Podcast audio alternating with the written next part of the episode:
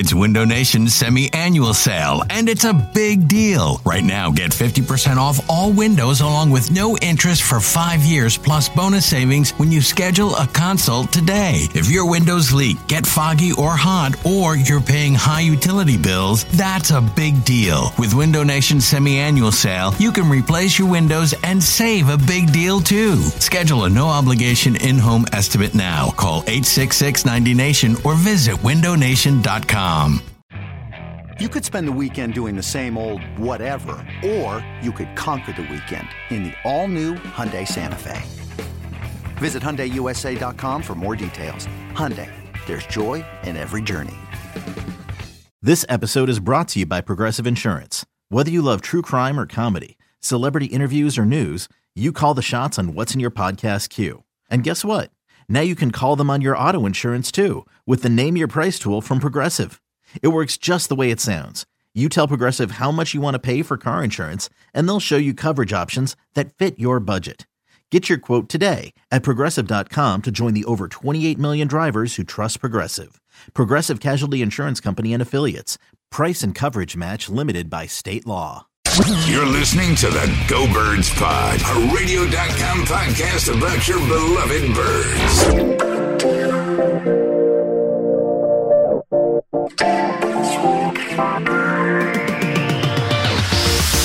Yo, it is another edition of This Week in Fantasy, the final edition during draft season as we get ready for a big draft weekend. Let's get to it. As always, I'd like to welcome in my friend, my guy, the man who takes the time each week to talk to me, and it is uh, the one of the highlights of my week, as I always say, and also the before and after the the 20 minutes that we end up talking off the air, also a blast as well. But I'm happy that we get to have him here to bring you the awesome fantasy goodness that he does every week as we head into the biggest draft weekend of the year, the most important. There is no one better to help you out than my guy, the co-owner of footballguys.com, Mr. Sigmund Bloom. Sigmund, what up, brother? Uh, it's good. It's perfect. It's really a microcosm of fantasy football. You know, fantasy football and football bring us together, but then it allows us to contribute to each other's lives, lighten the load, share anecdotes, at least feel like, you know, what they what do they say? Misery loves company. Well, just company loves company. Yeah. And and the beautiful part about drafts is, you know, when you get in the season, we all know, anyone, you know, I'm sure there's some first time players out there and you'll find it out too. Fantasy football is not all fun and happy and rainbows. It's the best and I love it, but there are certainly going to be times each year where I am super pissed off about something or I get a bad beat or whatever. There will be misery. But right now, draft season. It's all positivity. It's all the chance to win every league you're in. That's the most beautiful part about it, Sigmund, draft season. Yeah, hope springs eternal, and um, as you said, a couple weeks into the season, everything we think we know, we'll realize we don't know. But that's also, I think, something that keeps us coming back. Totally agree. All right, let's dive in. As uh, again, I said it, but it is uh, it is so true. This is the biggest draft weekend of the year. All the smart people who wait until the end of the preseason to draft. Shout out to all you people. Too many times I have had players injured before the season even starts. It was fun drafting Julian Edelman in the fourth round of a PPR league last year, and then it was like, oh, see you later. Good, good, good times. Um, all right, so let's dive in. Let's help some people out, Sigmund. Um, let's start with what we've seen so far through this three preseasons. Obviously, the most important preseason game, and we've talked in the past about how much weight to put into preseason, but just on a macro perspective, looking at the through the three P's and the pre preseason games, the news of training camp, and all that. Who are some players who have risen up the boards the most for you over this time? Yeah, uh, John Ross is a player I think that wasn't really on our radar going into the preseason or at least going into the offseason. And really what we're looking for a lot in the preseason is confirmation of what we heard in camp and what we heard in the offseason. Um, so he jumped actually right to the forefront of my mind.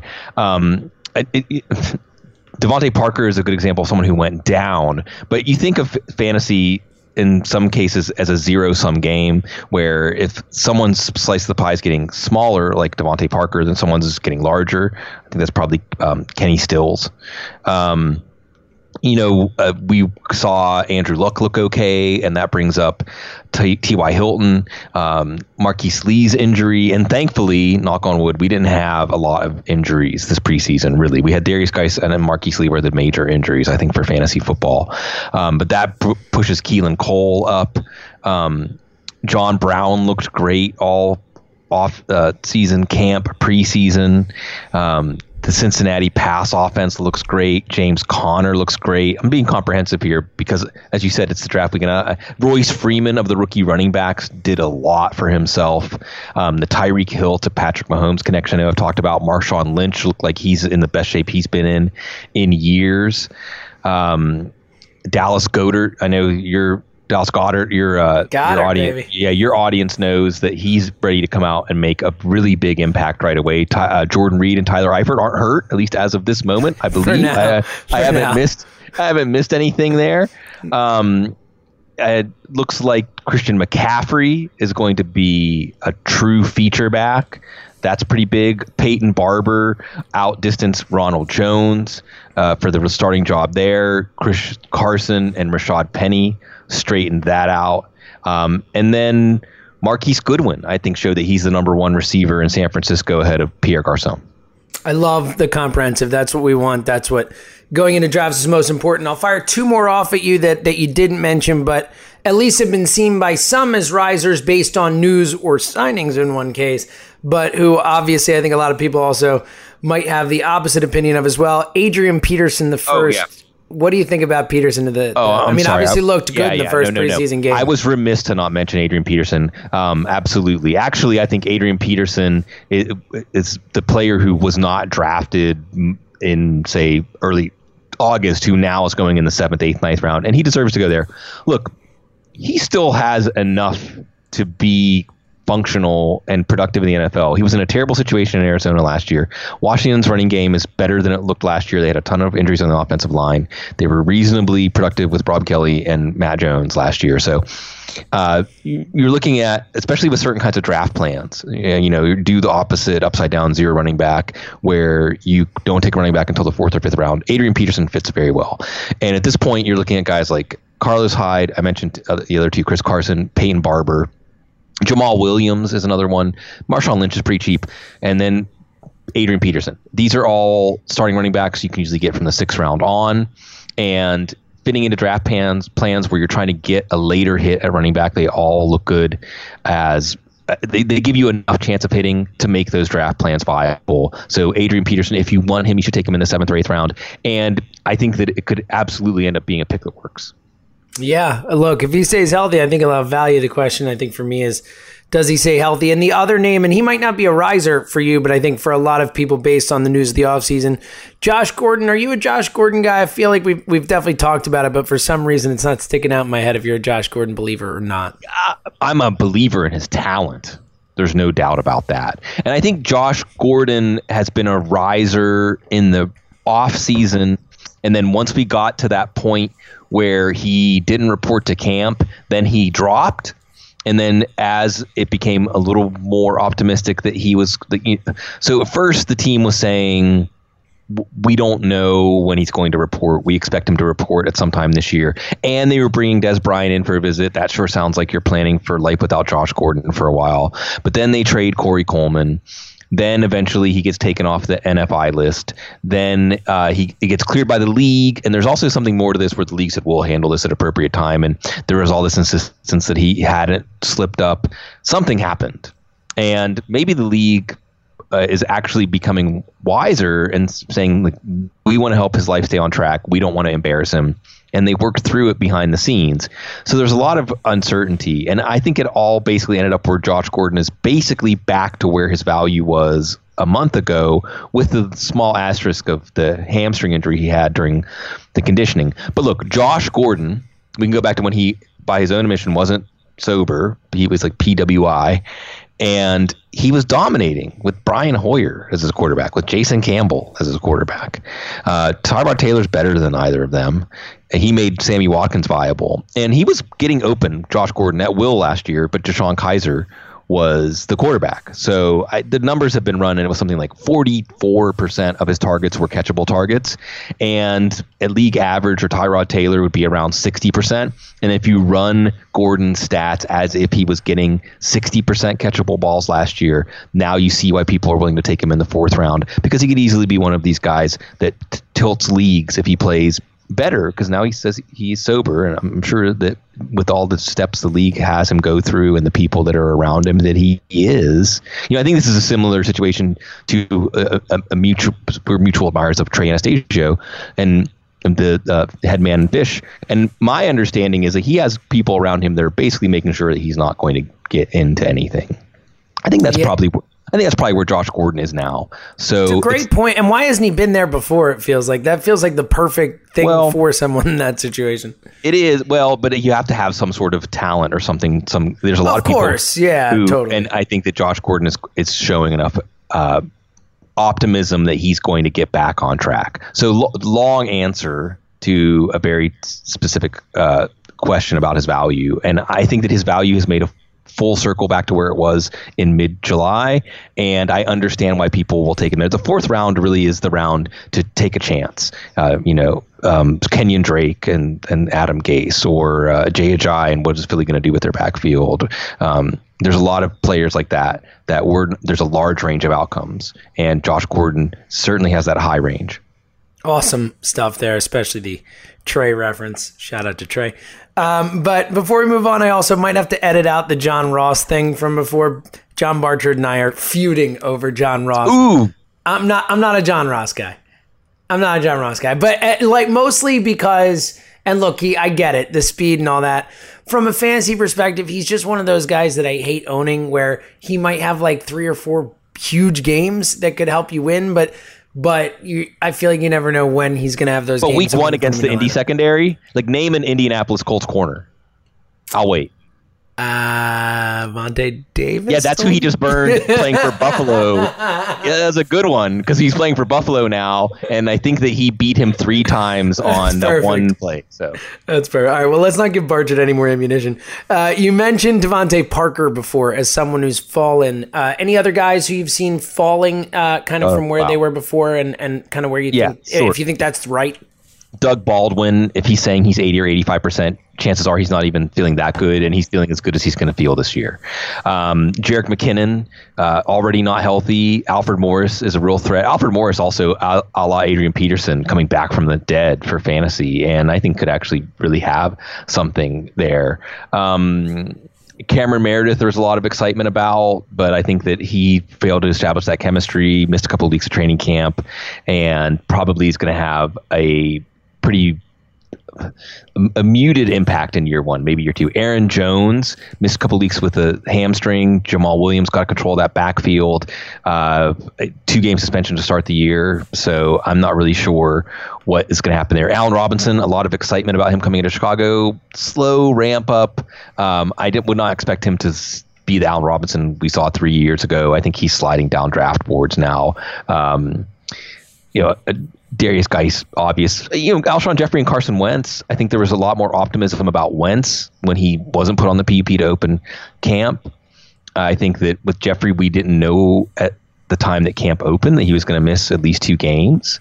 Uh, you know, these are things that you have to take into account. Um, uh, Ezekiel Elliott is debatable whether his value is down or not, but you at least need to address the fact that that offensive line is absolutely uh, a potential weakness compared to previous years. Um, Rishard Matthews, at least we know he had meniscus surgery. He may get back on the field in time for week one. But generally, we don't want to take players that we know are already less than 100% going into the season. Um, that probably applies to Marlon Mack with his hamstring issue in Indianapolis. I was really excited about Nyheim Hines in Indianapolis, and I think the rookie has just done very little to create any momentum. Kind of like the, the summer that Donnell Pumphrey had for the Eagles last year, where Yeah, yeah. There's a lot of bad as it out- out- gets. there's a lot of optimism, and he just hasn't done anything to deliver Can't on hang that. on to the football. Yeah. D'Onta Foreman and Houston coming back from an Achilles. Looks like he's going to start the year on the PUP. And there's some excitement before he had that injury of him maybe overtaking Lamar Miller this year. It's not going to happen. Isaiah Crowell is, it looks like, in a committee 50-50 approach with Bilal Powell, which was not how he was being drafted at the beginning of the season, uh, off season. Um, and uh, and just Buffalo's offense. I mean, I know we were pessimistic about them last year and ended up being okay, but it was just a jailbreak on most plays. And Cincinnati's defense is good. Like their front seven, their their pass rush is great. So I don't want to take anything away from them, but boy, it looks like it's going to be hard for Buffalo's offense to move the ball this year. Awesome. Terrific uh, in depth answers there, sitting. All right. Um, you mentioned before, you mentioned a few times on this show so far this draft season about the concept of taking a running back early or bolstering that position early. As I've said to you, and every draft I've done has, has um, reinforced that it is absolutely necessary if you are in a position to get one of those top running backs or to try and hit that position early. Um, quick question about that, and then I want to ask you for another draft tip. But um, with that, what if you're at the back of a draft? Let's say a 12 team draft, and it seems like more and more I've seen those top running backs. I mean, I've seen Melvin Gordon go as high as six in drafts. I've seen, you know, all those top guys, Christian Christian McCaffrey even creeping up, yeah. especially in PPR leagues in the first round. What do you do if you're at the back end of the draft and you're looking at guys like DeAndre Hopkins and Odell Beckham and running backs like Devonta Freeman, who aren't just at the same level as those top guys. Is it is that a time to zag yeah. when others are zigging? Yeah, you're right, and I think that one of the things I really like about how you asked that question, James, is basically you're saying that we could start from a a point of this is a good uh, default strategy for round one. But what if you find yourself in a situation where you have this nagging feeling that maybe it isn't the right one in this situation? And I think you have to figure out how you feel about Dalvin Cook because I think Dalvin Cook is the running back that's very likely to be there for you at the uh, one-two turn. Now that being said, or, or if you like McCaffrey, but as you said, he's going as high as the tenth pick now or ninth pick. Wow. But that may push that if you're lucky, that will push a Kareem Hunt or maybe a Leonard Fournette down. But I think Cook is the guy that is likely to be there at the one-two turn, and I've actually moved him down in my rankings to about number 15 because of Minnesota's offensive line issues, uh, because Latavius Murray looks better. I still think Dalvin Cook, he's not going to be a bust. That being said, you're right. Uh, starting your draft off like Julio Jones, DeAndre Hopkins, or Odell Beckham, uh, Keenan Allen at the one-two turn or close to the one-two turn in a PPR league can make a lot of sense. But you need to have in your back pocket exactly knowing who you're going to be targeting at the three, four turn, five, six turn, uh, seven, eight turn running back. So three, four turn running backs would be guys like um, Lamar Miller. I think you're reaching a little bit, and this is part of the heartbreak of being at the turn. You always seem to have to reach for players, but you can piece your draft together. You can also start runs. So I think Lamar Miller is an interesting guy there. Alex Collins, if you're lucky, will follow you at the three, four turn. Um, Kenyon Drake has some risk, but has a lot of upside, which fits well into a draft strategy like that. Uh, at the five six turn, maybe a Rex Burkhead falls there. I think that's where you might look for Marshawn Lynch. I think that's where you look for Jamaal Williams. Uh, at the seven eight turn, we talked earlier on the show about Chris Carson, Peyton Barber, Adrian Peterson. So going wide receiver, wide receiver, or wide receiver Rob Gronkowski at the one two turn. Yep. It's a good, it's a strategy that absolutely can work. You just need to know the running backs that you're willing to reach for at the three, four, five, six, and seven, eight turns. All right, perfect. Um, uh, uh, in addition to that, are there any other draft tips you've noticed, or one draft tip you've noticed? I know that was a like it was a very instinctual when I first asked you this question. A quick answer with the running backs early. Is there anything else you've noticed with a few more drafts, a few more time under draft season under your belt? Is something else people should be, if possible, again, as we just talked about, every draft, you need to let the draft come to you, as they say. But if possible, is there another tip that you've kind of noticed throughout drafts this season that you think is, you know, that's something that's working? Yeah, well, I'll throw out two quickly. Uh, break ties against wide receiver because generally you're going to like what's on the board at wide receiver the farther you go into your draft. 13th, 14th, 15th round, you're still probably going to see wide receiver names that you want to at least stash and see what happens. And much like quarterback now, there isn't necessarily one right answer at tight end. So you might break ties against tight ends early on. If you're really on the fence between Gronkowski and a receiver, or you're really on the fence between Jimmy Graham and you know a, a fifth round pro- player, if you're really on the fence between Trey Burton and some and, and your top quarterback or what have you, you can make a lot of different plans work at tight end. So that's also a position that should offer you flexibility. The position that doesn't give you a lot of flexibility is running back. It's a great. The wide receiver point is so so so traded in an auction two nights ago, and I got Chris Godwin for a dollar. I got DJ Moore for a dollar. Not guys that you know I, I would feel great starting right away, but I think guys that have upside down the road where. You know, I, I think it's a really good point. I think you can take some nice flyers late too on receiver, and there are some consistent type guys there as well. All right, two more for sig- for you, Sigmund. Um, this one, one of those fun, uh, silly questions you probably get asked all the time. But what's the biggest mistake you've seen people make so far this draft season?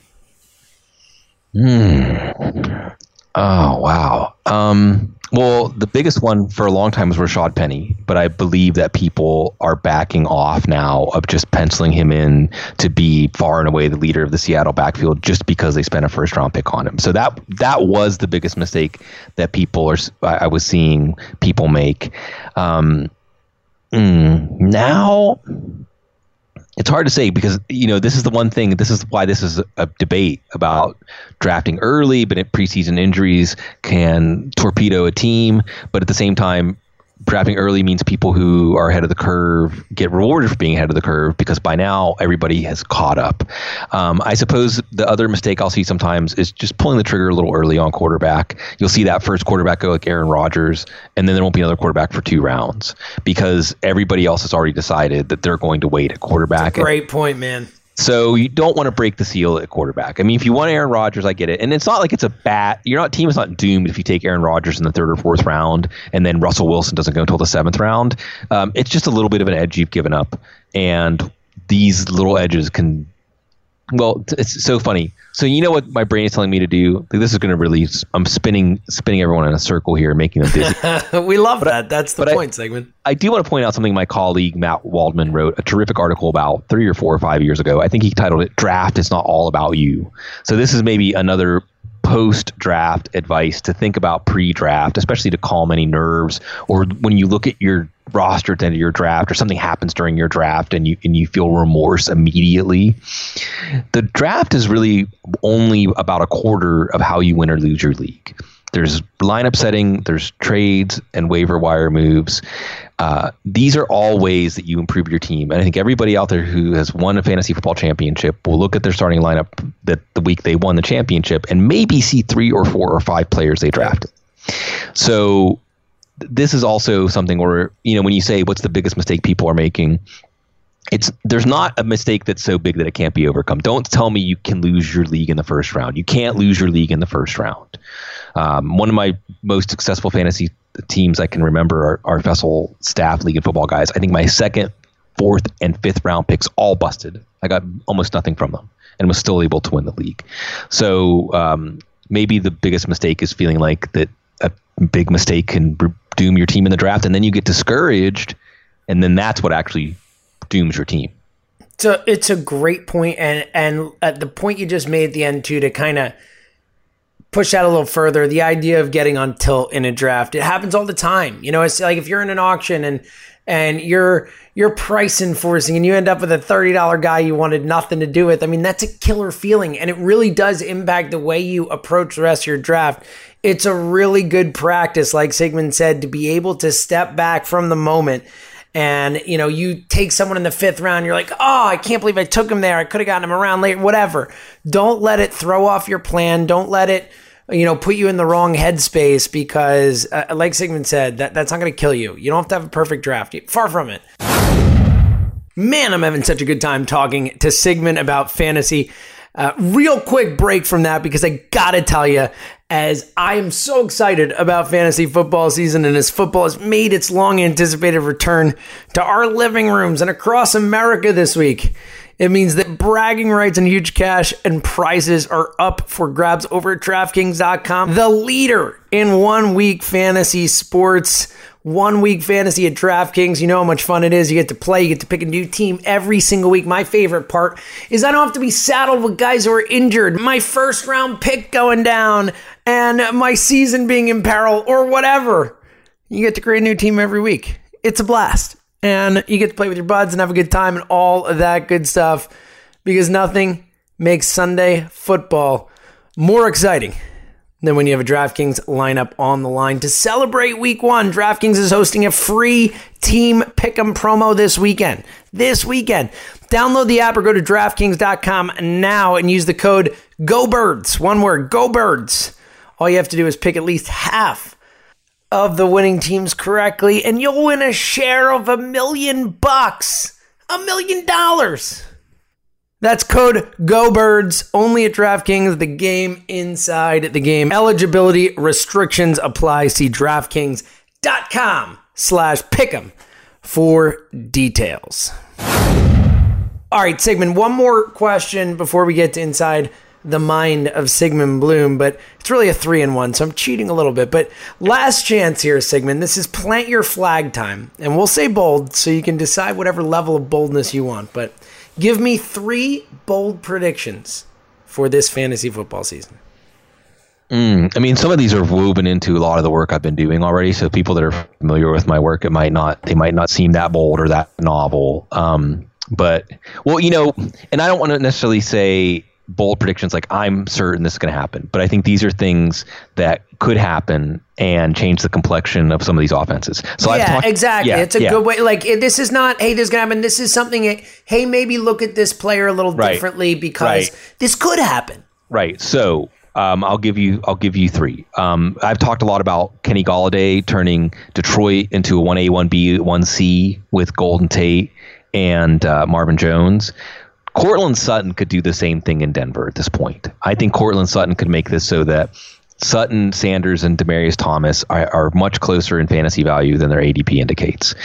Um, we remember when LeGarrette Blount came out of nowhere to be basically a, a running back one, a, a, first, second round value player in New England. Yeah, sure. 18 touchdowns or whatever. Jeremy Hill maybe won't score 18 touchdowns, but I believe he's going to win the number four running back job there. Rex Burkhead's already hurt. Sony Michel's already have to have his knee drained. Uh, James White has a limited role. Jeremy Hill has dropped weight. He looks back to being the Cincinnati version physically. I think if mentally, confidence wise, he gets back there, then uh, absolutely uh, Jeremy Hill could be somebody that helps you win your league. Uh, the last one I'll, I'll toss out there, and I've already touched on this, but I want to expand on it because I'm I'm very excitable. If I have a flaw in fantasy football, I'm emotional. I'm excitable, but I also use fantasy football to get all my emotions out. So maybe for me personally, it still works.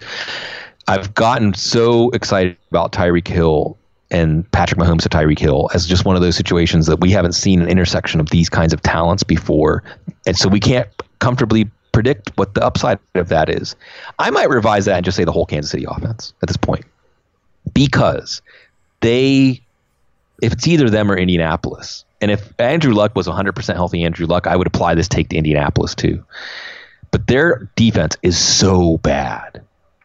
Orlando Scandrick wasn't good enough to play for Washington, and yeah. he was immediately taking first team snaps for Kansas City, and then immediately out there and getting burnt in the game, uh, Kevin White, who makes it so that Kevin White look, can finally score can finally score a touchdown. Orlando Scandrick, who may get you know significant snaps for Kansas City. We're going to watch this week one Kansas City against the Chargers. So you don't be surprised if Kansas City against the Chargers is a 38 35, 41, 38 game. And with Patrick Mahomes and Kareem Hunt and Travis Kelce and Tyreek Hill and Sammy Watkins and a good offensive line and Andy Reid, don't be surprised if that is just the kind of game script Kansas City has week in, week out, and that we have been underestimating that whole offense for fantasy football. So I love that last one. And and especially with those particular talents that they have. And the fact that, you know, along with Doug Pederson, which is, of course, not a surprise, Andy Reid and Doug Pederson, the two coaches who I think have done the most with using college type schemes and spread and motion and all that type of stuff that's just a fun offense to watch. I think that could be a really, really fun team this year. I think that's a really great point. And and to the point about the defense, you are so dead on. They need Eric Berry to come back, and they need Eric Berry to come back and play six positions and, and clone himself. Yeah, exactly. Right, exactly. like, I mean, it's that bad. So that is, I really like that. Jeremy Hill, an interesting one too. No one is talking about Jeremy Hill, and it's the Patriots. Uh, you know, for a last round flyer or something like that. Phillip Dorsett too. and even Cordarrelle Patterson, although maybe Yeah. I'm attached to him. The Yeah. point is that the Patriots skew our thresholds of what it will take for a player to be relevant for fantasy, and tho- all of those players are intriguing to me. Yeah, look, I mean, Chris Hogan, the only healthy receiver right now we know anything about Gronk, obviously, and, and Gronk, of course, has it's been known to miss a game or two here or there. So, I and obviously Edelman out the first four games. There's a real opportunity for some guys to to get themselves in Belichick and McDaniels' good graces and Tom Brady's good graces, and uh, and and maybe make something out of nothing this season. All right, the time everyone's been waiting for, at least the time I've been waiting for, and I think most. Inside the mind of Sigmund Bloom. And um, uh, so this is funny because I'm an idiot. And I thought that you and I would not talk again before the football season, at least for us here, because I was like, oh, the Eagles are playing on Thursday. Then I realized that we would. So I could have done this inside the mind next week, but we're doing it this week because I already came up with the questions. So Okay. Sigmund, we're going to do firsts in honor of the first week Oh, yeah. of the football season. So, you know, a theme that would have been better next week, but I'm an idiot and I will take that hit. All right, we know we love to go to pop culture here and we'll maybe mix even a little fantasy football in here, but first first love, whatever you want to call it. So, let's start with a little pop culture. Let's start with a movie. And what I mean by this is not, you know, the first movie you ever saw or the first movie you remember, but like the first movie that changed your life. The first movie that had a profound impact on your life, your soul, whatever. I mean, it has to be the Blues Brothers, and it would be the movie that was also my first favorite movie. Um, I was five. I was I was raised without discipline, so I got to stay up. Too, I- actually. I got, I got, can, can you tell, listeners? Uh, it- my dad, my dad showed me the unedited version of Basic Instinct when I was nine years old. So Right, right. Yep. So, so, I stayed up as late as I wanted and watched whatever I wanted. And I remember watching Caddyshack and Blues Brothers and movies like that. But I really do think, and this, you know, this is a good moment for us to say right now, James, is uh, rest in peace, Aretha Franklin. I mean, Yes. Aretha Franklin's like there, there, Yes. There, there are giants. You know, there there are gods and goddesses, and then there are people like Aretha Franklin. Like That's a great like, line. That's yeah. a great line. I mean, the Aretha Franklin's almost like somebody who it's like Prometheus or something. Like she got, she had access to like the stuff that is like the makes the universe breathe, and brought it to life. And Aretha Franklin and Cab Calloway and Ray Charles and you know the, whatever just the backup band the blues brothers booker t and the mgs you know and james brown and as a kid being exposed to those things you know i think star wars was really big for our generation because it exposed kids to eastern thought. And the karate kid to an extent. Yeah. uh, but I think the Blues Brothers was like a, a, a big cultural outreach for a lot of us, and certainly it changed like how, what I seek and what draws me in in the world. Great answer. Star Wars. I definitely remember having like going over to buddies' houses for the weekend, and we would do all three in a row. At the time, there were only three. Yes, my younger listeners. Um, but uh, yeah, definitely uh, Blues Brothers formative as well. All right, same question for a book. Hmm. Hmm. Wow. Because you know, there's there different things going through my head, like um, and even like Encyclopedia Brown books. I remember reading. Yeah, of course, the Hardy Boys. I remember reading a lot of um, Dean Koontz and Stephen King books. There was a phase there, but when I think of when I think of the a, a book that really changed me, that I the first book that really changed me when I was young. Hmm. I, I'm remembering graduating from the Stephen King and Dean Koontz books to Michael Crichton books. And it wasn't even so much any particular one of his books, like Sphere or Congo or, or Jurassic Park. Um, it was the the the getting into the minutia, you know, getting into the details, getting into all of the you know, I, I'm, I'm taken back to like calculus or trigonometry or something where you start out with like just basic addition and subtraction, and then eventually you build scaffolding and build up and build up and build up, and you get to these these functions and equations and things that can like get us to the moon, you know.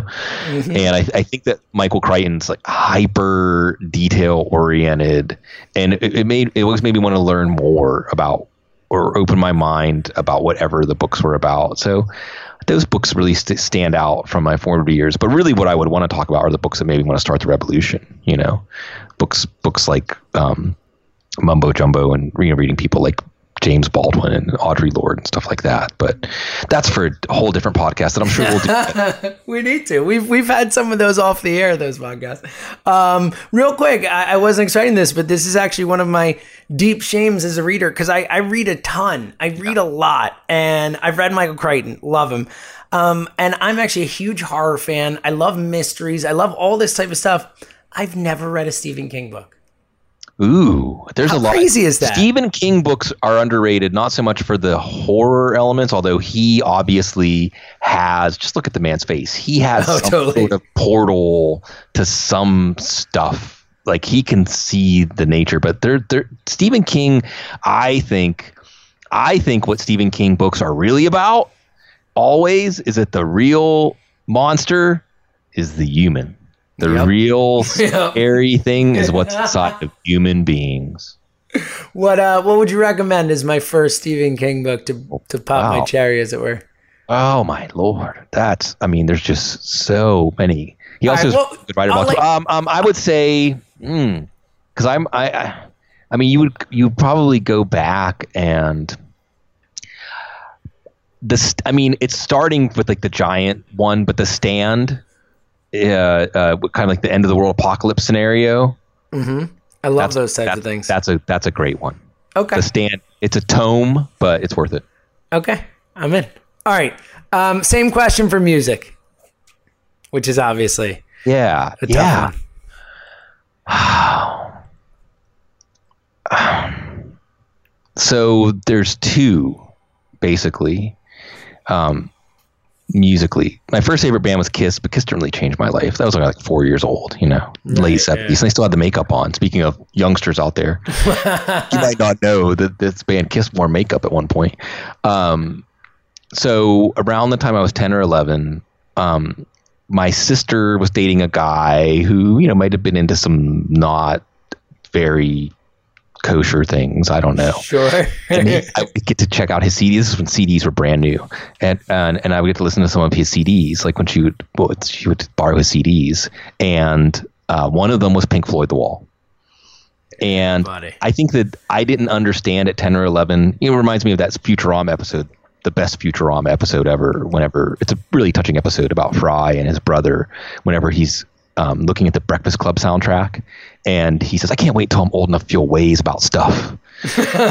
and and I think that the I think that the wall at the time I had no idea what the wall was really about or the depths of the feelings that the wall was exploring, but it it was the first uh, chance to like look into it and see like you know like a bottom like the void or something where you just you become aware of its existence you become aware of the existence of the the depth and complexity of, of the human condition.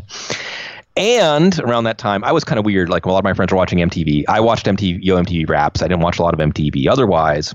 I like but i did like watching vh1 Re- oh, you were you were the VH1 guy. I was watching VH1 and much more likely to see on VH1 than MTV um, one video by a band that had been around for a long time since the mid 60s uh, and their uh, lead singer and one of the guitarists had just gone come out of a coma and was old and made it out and relearned how to play the guitar and they were touring again and they had a new album and a song about staying maintaining your grace in your life through aging called touch of gray and and uh, the video if folks i mean i'm sure people if you know the grateful dead you know it but i was just drawn in. I was totally drawn in i went and got um, in the dark i think was the album right mm-hmm. and um, you know hell in a bucket and and West LA fade, fade away, and I mean all of the. I mean, as and again as a ten or eleven or twelve year old kid, I had no idea what the Grateful Dead was about. I had no idea what this there was a scene or anything like that. It just it created a place that I wanted to be, and um, so those those two stand out when you ask that question. That is great. Created a place I wanted to be is a perfect way to talk about music. Uh, all right, Sigmund, last one. We'll have a little fun with the fantasy football of it all because we uh, normally stay away from the fantasy football for the inside the mind. But heading into the last draft weekend of the year and into another fun, awesome season of fantasy football. And I know it's the game that you fall in love with, but when you look back at your early days of fantasy, your first wins, your first leagues, all that stuff, who's the player who sticks out to you as the guy who you just you just loved owning and, and really kind of got you into fantasy football if any player could could take that claim? LaDainian Tomlinson. Mm-hmm. Yep. Oh, was it fun? To, oh, was it the best. The best. Oh, was it fun to have LaDainian Tomlinson on your team? And I remember uh, we've come full circle, but uh, back then when I started playing fantasy football, um, taking a running back in the first round and maybe even the second round was, uh, you know, just n- not not even an option to do anything else. And every year a rookie running back would end up in the top 10 so there was always a raging debate going into the draft of which rookie running back are you going to target? Again back to the future. This is again what's going on. Well the rookies have lost momentum this preseason but and the debate the year that Tomlinson came in the league was Tomlinson versus Michael Bennett and Michael Bennett was a pretty good running back for a while Yeah, Wisconsin. but Tomlinson, even though the Chargers had a putrid offense, was still pretty productive. Not very efficient, but pretty productive that year. And then it just got better and better. And I can remember one, one there was a year that he still hadn't been the number one running back yet, but he had been number two, number three. Um, for a few years in a row, and he was ranked as the number one running back, and often going off the board as the number one pick. And in the budding fantasy community at that time, there was this big debate of why would we take a running back number one who hasn't finished number one yet? And the answer was because he's LaDainian Tomlinson. and I think that might have been the year that he what did he do? Like score twenty seven touch. I don't know. Oh, it was insane. But that might have been the year that um, he just, you know, went ape and um, because he was just it was a beautiful beautiful thing to watch him play. And it really created that love. For me it's like players like rob gronkowski or, or marshawn lynch now where it completes the circuit in fantasy when you have a player that you love and they're hitting their peak in their career and they're making things happen for your fantasy team. And every time they score and every time they have one of those transcendent games whatever's going on in your life that sunday it all just falls by the wayside. It's a great, great point and a great way to bring it back around. There was nothing more fun in any fantasy I've ever done than owning LaDainian Tomlinson during those peak years. Uh, it was, I mean, it was insane. Like four touchdown games. We're like, yeah, Yeah. sure, why not? Um, it was awesome. So, um, Sigmund, everyone, footballguys.com, the couch, get on the couch with them, listen to the Audible, him and Cecil Lammey. Sigmund, anything else uh, uh, heading into the last weekend people can uh, can look out for? If you're panicking, uh, you can get our Draft Dominator app. I think for five bucks um, at the Google Play or iTunes uh, uh, app store, and it's like we're drafting over your shoulder. Like we'll take all of the anxiety out of your draft, and then in season we have the waiver wire dominator and the uh, trade waiver wire and trade dominator and lineup dominator, which also will it'll it's a shortcut. It's like um, you know cheating almost having our collective brain power to help you or at least give someone to blame when it all goes terrible. Five dollars. That is nothing, people. Five dollars. That's a cup of coffee. So um, I think it'll be worth it for you, especially getting into this last draft weekend. Your biggest drafts. I know I have my biggest money draft coming up. So um, definitely take advantage. Uh, you, you've heard the big brain on Sigmund. Imagine all the big brains over there put together. Helping you out during your draft. That's awesome stuff. So, um, we'll be back next week. Sigmund, we'll be talking some real NFL games that matter. Oh, I can't wait! And that's when the roller coaster. ride- We're still in that click, click, click. Not over that first hill yet, and then it's all the wind in our hair. Oh, it's go time. Cannot wait. Sigmund, thank you as always. My pleasure. Such a pleasure to have you on every week, Sigmund. Just a a blast. We will be back again next week to dive into the regular season again, talking real NFL football games that matter. How awesome is that? Until then, everyone this weekend drafting. Good luck to all of you. Keep Sigmund's prescient information in your head. Be ready to go. Be prepared, and uh, and hopefully uh, you will be drafting a championship team. But like Sigmund said as well, that doesn't mean that that's going to be the team or resemble the team that's there for you at the end. So we will be here to help you all season long, every single week. Me and Sigmund talking fantasy, getting you set up for each week's game, the waiver wire, all that good stuff. So, again, thank you for listening to This Week in Fantasy. We'll be back next week to talk some NFL Week 1 action.